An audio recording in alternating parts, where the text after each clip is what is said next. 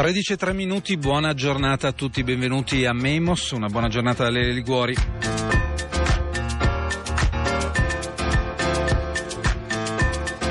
Quella di oggi sarà una seconda puntata che Memos dedica ad un tema particolare, la sinistra e l'euro.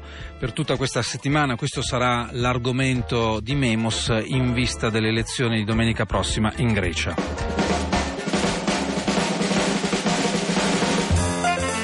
Quelle elezioni, come dicevamo già nella giornata di ieri, sono un vero e proprio referendum sulle politiche di austerità in Europa di questi ultimi anni. Le elezioni greche, per molti versi, sono un momento di verifica importante in Europa di quello che rappresenta un esperimento politico, e cioè quello di un'alternativa di sinistra alle politiche di austerità, questo in una chiave eh, europeista. È un'alternativa rappresentata nello specifico da un partito, il partito Siriza, guidato da Alexis Tsipras, che anche dai sondaggi di questa mattina, quindi gli ultimissimi sondaggi, resta ancora il primo partito in Grecia. Un'alternativa che si fonda, eh, come dicevamo, sul rifiuto delle politiche di austerità che sono state praticate in questi anni, in particolare anche in Grecia, sui bilanci pubblici.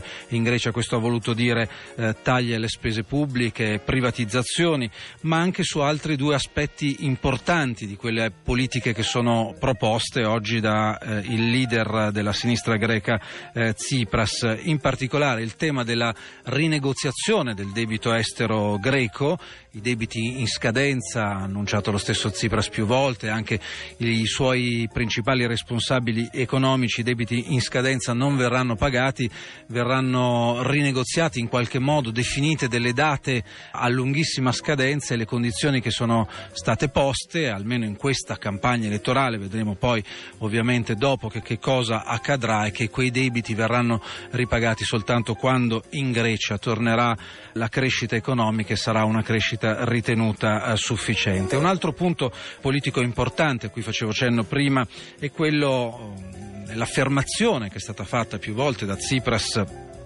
in questi ultimi tempi, che in ogni caso la Grecia non abbandonerà l'area dell'euro, non uscirà dall'euro. Questo della presenza, del non voler pronunciarsi a favore di un'eventuale uscita dall'euro è un punto importante, un punto cruciale, non soltanto perché la questione dell'uscita dall'euro è stata più volte agitata in questi ultimi mesi un po' come uno spettro, ed è stato fatto a torto rappresentando Siriza come un partito anti-euro. Il tema dell'euro è anche una vicenda cruciale, perché sulla moneta unica si è aperta una discussione, anche qui da noi in particolare, appunto in Italia, eh, a sinistra, proprio sul tema della permanenza o meno eh, nell'unione eh, monetaria, e di questo anche oggi discuteremo.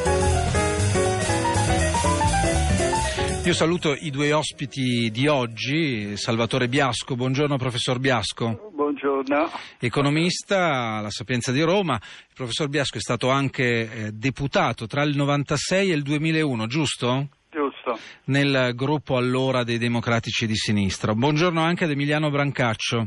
Buongiorno. Brancaccio, economista, insegna all'Università del Sannio di eh, Benevento. Come è accaduto anche nella giornata di ieri, faccio a voi una domanda preliminare. Riassumo quelle che a me paiono le diverse posizioni che sono in campo oggi nella discussione che c'è anche a sinistra attorno alla questione del, dell'euro. Ci sono posizioni che potremmo definire radicali, cioè bisogna uscire dall'euro subito, anche da soli.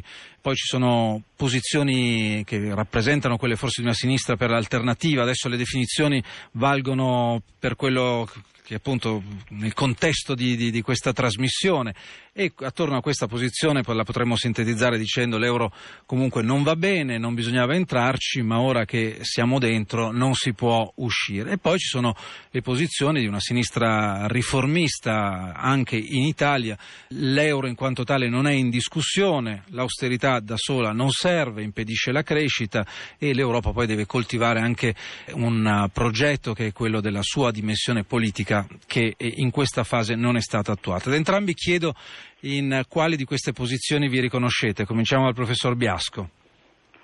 Io mi riconosco in un misto della seconda e del terzo, del terzo posizione, diciamo. L'euro ormai c'è, non, non ne possiamo uscire, uscire sarebbe catastrofico proprio dal punto di vista analitico, al di là delle opzioni politiche che uno può mettere dentro, quindi eh, occorre eh, ovviamente operare in modo che eh, l'Unione Europea abbia, si dia altri caratteri, diciamo, istituzionali e, e in qualche modo esca da questa ossessione della politica dell'offerta per intraprendere una politica della domanda. Questa è in sintesi. Sentiamo la sintesi di Emiliano Brancaccio. No, purtroppo non si può fare una valutazione così netta, mm-hmm. nel senso che io credo che il primo compito che spetta a noi, in particolare agli economisti, sia quello di chiarire un, un punto fondamentale, e cioè eh, saper fare una previsione. Questo è il primo compito che dobbiamo fare. E da questo punto di vista eh, io credo che valga ancora la tesi di un monito, un documento che ebbi eh, l'onore e il privilegio di promuovere eh, nel settembre del duemilatredici, che pubblicammo sul Financial Times, un documento che fu sottoscritto da alcuni tra i massimi esponenti della comunità accademica internazionale, da Dani Rodrik a James Galbraith, eh, esponenti di scuole di pensiero anche molto diverse tra di loro. La tesi di questi economisti è che eh, proseguendo con le attuali politiche economiche, con le attuali politiche di austerità, con le attuali politiche di eh, precarizzazione del mercato del lavoro, che sono le politiche che vengono poste in essere oggigiorno, eh, in realtà l'assetto dell'eurozona risulta insostenibile e di conseguenza, indipendentemente dai nostri desideri, dai nostri auspici, dalle nostre speranze, l'assetto dell'eurozona, proseguendo di questo passo, è destinato ad implodere, almeno però come oggi la conosciamo. E quindi il problema, forse prima ancora, diciamo, di stabilire le nostre preferenze, sarebbe quello di verificare, di valutare se questa tesi, appunto, è stata portata avanti da questo documento, ma che in realtà è sostenuta da una serie di premi Nobel, se questa tesi sia analiticamente corretta oppure no, perché voi capirete ovviamente che a seconda della risposta scientifica che noi diamo a questa tesi, cioè se è corretta o meno, ne derivano diverse implicazioni politiche.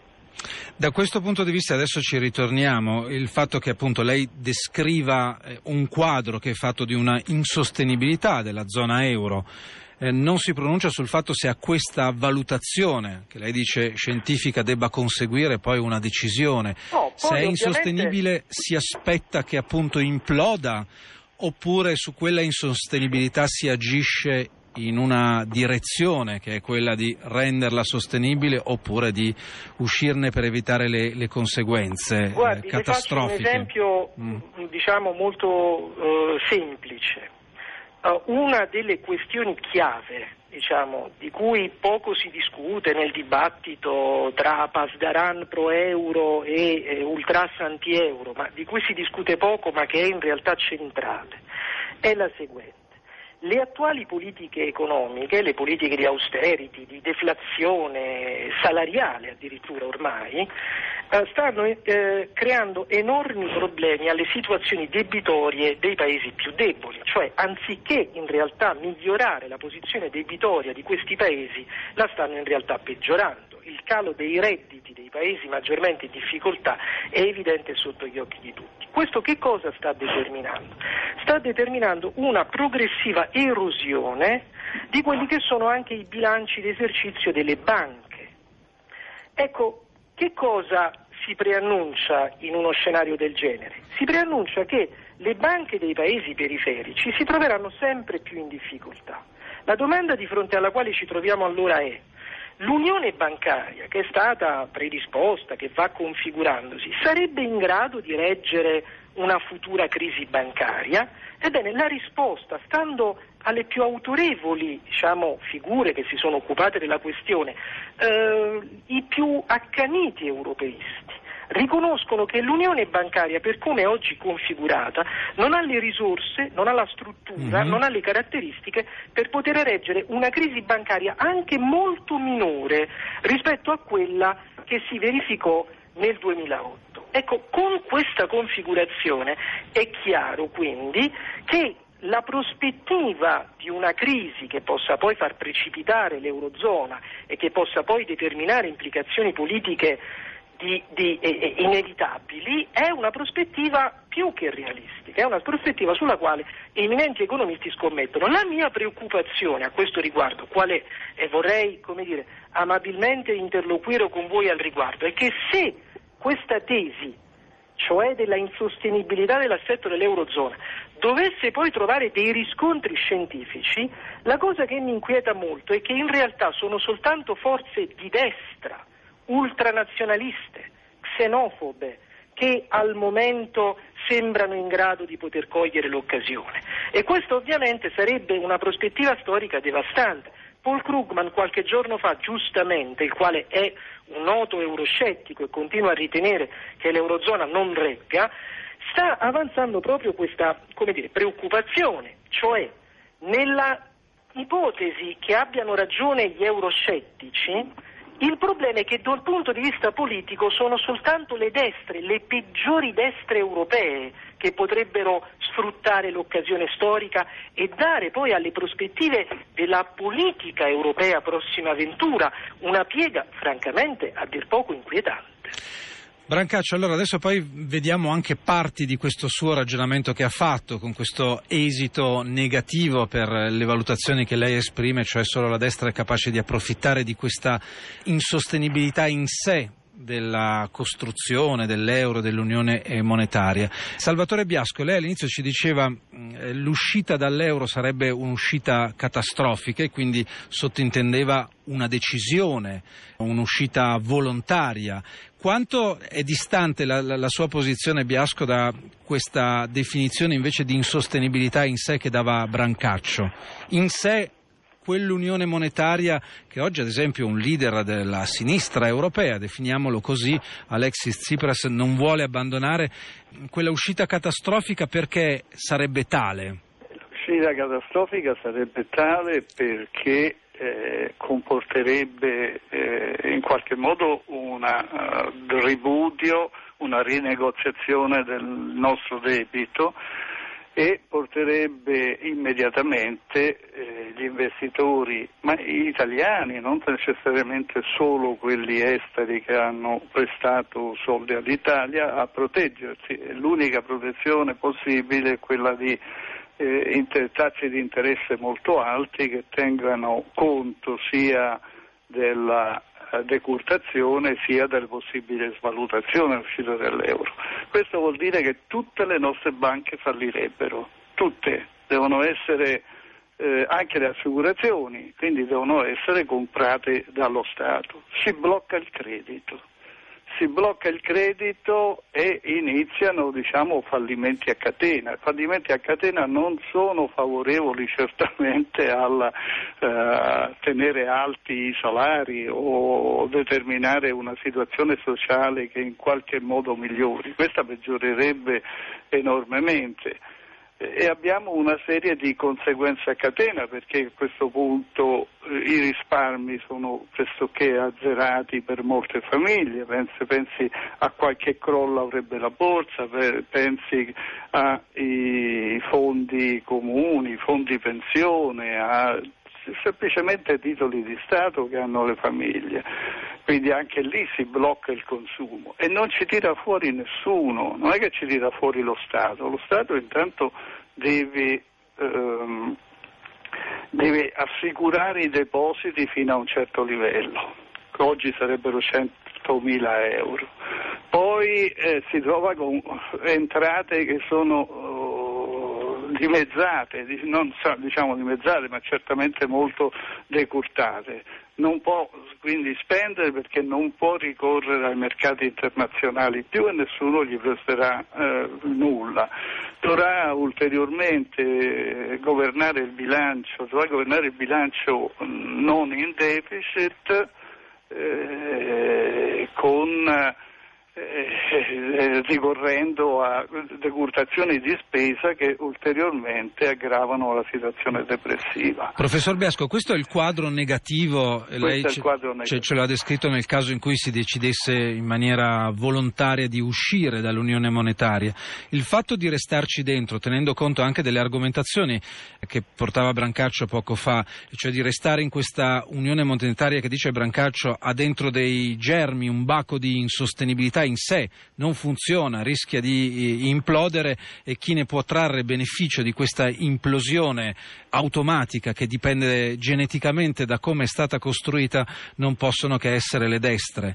Lei cosa ne pensa di questa valutazione che fa Brancaccio?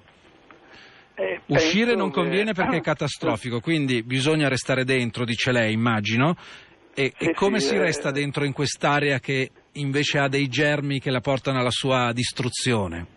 Ah, beh, certo, eh, non, non è infondato quello che dice Brancaccio. Restare dentro non vuol dire rose e fiori, vuol dire che un, un, uno scenario di, di declino continui, eh, perché l'area è sottoposta, diciamo l'Italia è sottoposta a un controllo dell'Unione Monetaria, quindi eh, continua austerità, continue difficoltà del bilancio pubblico, incapacità di, di, di, di concepire, diciamo, una, una prospettiva di lungo termine, perché non ha nemmeno le capacità di bilancio per far questo.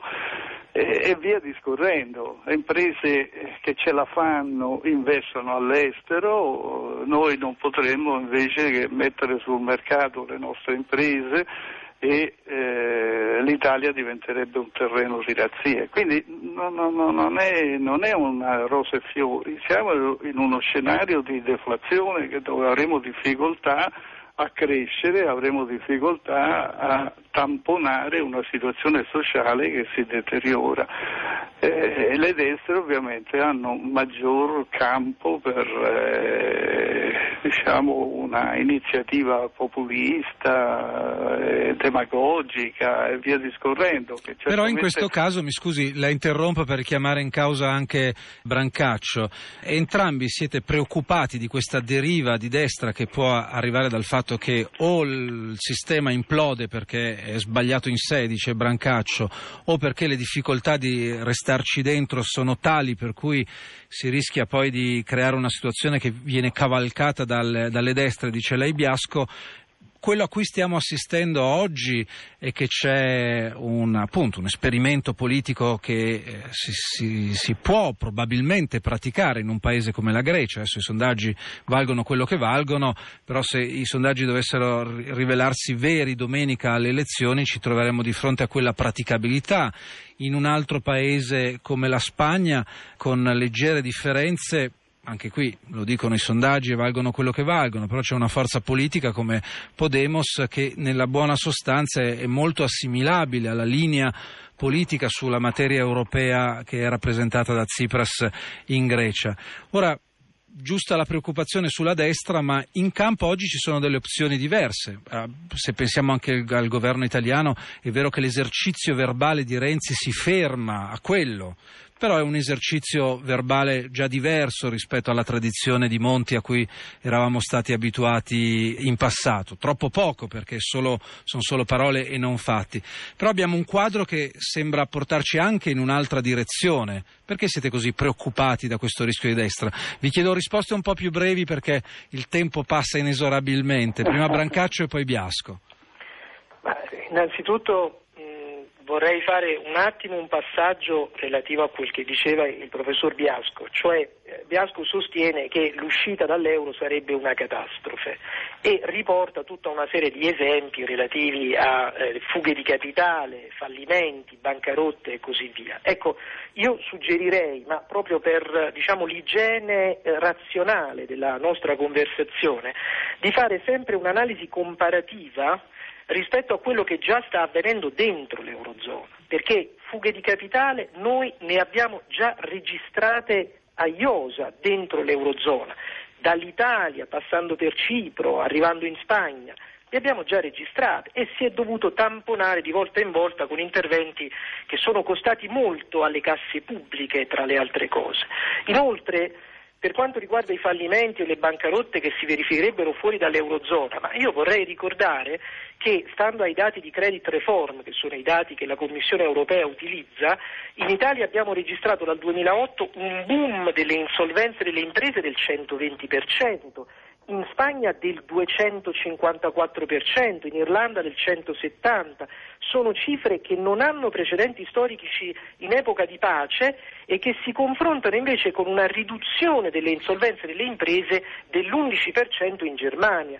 Quindi, come dire, in generale, quando diciamo che fuori dall'euro sarebbe una catastrofe, e io, come dire, non mi accodo ai pasdaran anti-euro, possiamo anche convenire che ci sarebbero un bel po' di problemi, ma abbiamo enormi, giganteschi problemi già adesso, e questo non va mai dimenticato e l'analisi va fatta sempre in termini comparativi. Per quanto riguarda Siriza, io perché posso fare insisto... una piccola aggiunta? I problemi sono quelli, sono quelli che tu dici, Brancaccio, però l'uscita dall'euro oggi li aggraverebbe tutti, li, li moltiplicherebbe per dieci. Non è che non, no, no, no, no, no.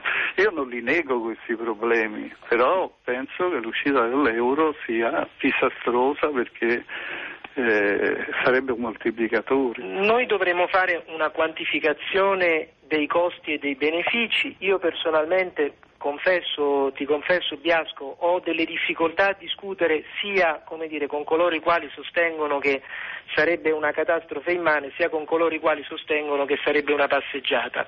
Faccio un esempio, visto che ci siamo a questo punto.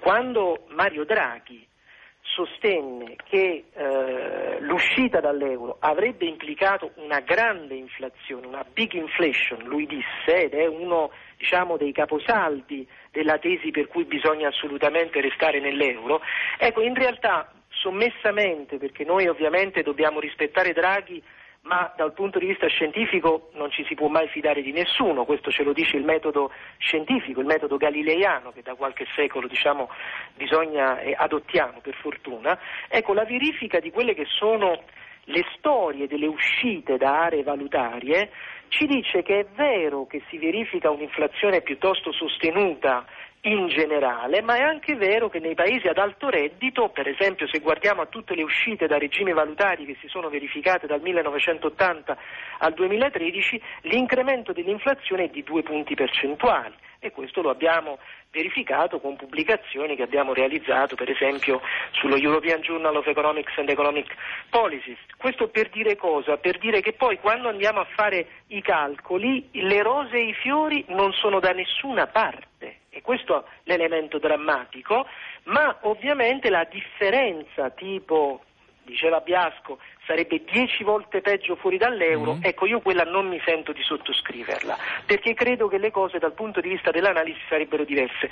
Poi il problema è come si declinano le politiche economiche fuori dall'euro. Ecco, io per esempio temo che fuori dall'euro possa verificarsi un'opzione di tipo gattopardesco, cioè cambiare persino la moneta unica pur di non cambiare nulla delle politiche di austerity e delle politiche liberiste. Quello è il vero pericolo, cioè che poi in realtà non si cambi nulla nemmeno fuori, e questa è la paura. E a questo proposito mi permetto di arrivare a Siriza, proprio perché temo che ci sia un'oggettività del processo storico. Io credo che la spada di Damocle di Siriza in Grecia sia questa. Siriza sa bene che il suo successo dipende dal crollo del PASOK, e il crollo del PASOK, del Partito Socialista in Grecia, si è verificato ad una velocità spaventosa. Ecco, la mia preoccupazione è che Siriza possa presentarsi al tavolo delle trattative europee nel tentativo di ottenere una rinegoziazione, ottenga poco o nulla in termini di rinegoziazione e rischi poi rapidamente di ripetere quella precipitazione che ha già caratterizzato il PASOK. È chiaro, ecco, Branca... questa è la mia preoccupazione, e quindi temo una fotocopia del, pass- del recente esatto, passato. Temo che Siriza alla fine, se dovrà arrivare all'out-out, cioè sopravvivere oppure prendere una scelta di politica economica, beh, a quel punto c'è la possibilità che decida di prendere il toro per le corna e di affrontare la questione euro. Se non lo fa, ho paura che il destino di Tsipras rischia di essere molto simile a quello di Papandreou. Ci resta pochissimo tempo, però volevo sentire l'argomentazione adesso di Biasco su mm. questo punto. Partivamo dalle troppe preoccupazioni che sentivo dalla vostra voce nei confronti della destra e quindi adesso la sua valutazione a Biasco su questo punto. Ma la mia preoccupazione non riguarda sul futuro le dinamiche, riguarda ovviamente anche questo, però guardiamo già il presente. La, la destra ha acquistato parecchie posizioni, eh, soprattutto in Francia, ma anche eh, si sviluppa in altri paesi, la, la, la Finlandia, la, la Svezia, in... Eh, Eh, in Austria, via discorrendo. Eh, è anche vero che ci può essere una, uh, una uh, diciamo reazione, reazione a sinistra. Io mi auguro che Tsipras vinca le elezioni, perché questo sarebbe già un segnale, perché c'è un segnale, eh, porterebbe nell'Unione Europea una voce molto critica. Penso con Brancaccio che poi Tsipras avrà molte poche armi, diciamo, di, di ricatto per farsi sentire e per ottenere risultati concreti. Però è anche vero che questa crisi, l'insostenibilità di un euro che vada avanti così, di una Unione Europea che vada avanti con queste caratteristiche per molti anni avanti, per molti anni a venire, Eh, provochi anche dei, dei ripensamenti, nel senso che a poco a poco si sta vedendo che le regole che erano state disegnate per una normalità supposta non funzionano, perché le regole funzionano quando eh, in periodi di crisi si dimostrano essenziali, invece in periodi di crisi si dimostrano come destabilizzanti queste regole.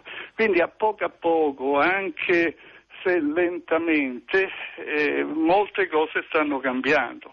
Non che il piano Juncker significhi qualche cosa, è quasi mm-hmm. una presa in giro, ma già il riconoscimento verbale forse già vale qualcosa. L'unione bancaria si sta mettendo in moto, non avrà sicuramente Eh, condizioni o disponibilità per superare una crisi bancaria seria col contagio, però insomma qualcosa può anche eh, determinare, cioè, può anche eh, fronteggiare.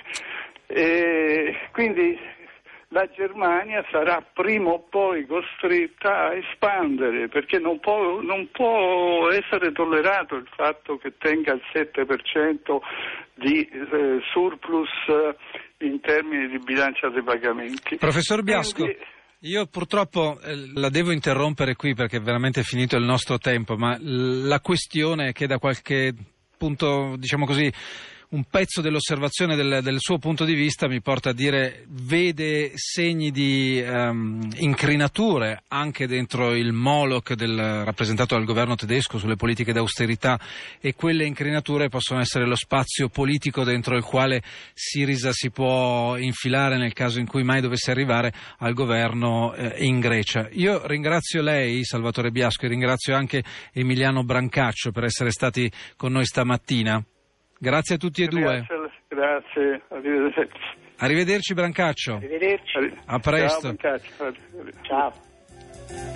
Anche perché questi punti di vista noi cercheremo di raccoglierne anche altri nei prossimi due giorni, anche domani e dopodomani Memos sarà dedicata a queste argomentazioni. Avete sentito come la preoccupazione in alcuni casi prevalga anche sugli spiragli che si possono intravedere nella fine dell'austerità. Queste sono le opinioni messe in campo oggi da Emiliano Brancaccio e da Salvatore Biasco, due economisti. Siamo in ritardissimo, è il momento di passare la linea alla redazione per il giornale radio. Memos torna domani come sempre alle tredici. Una buona giornata a tutti da Lele Liguori.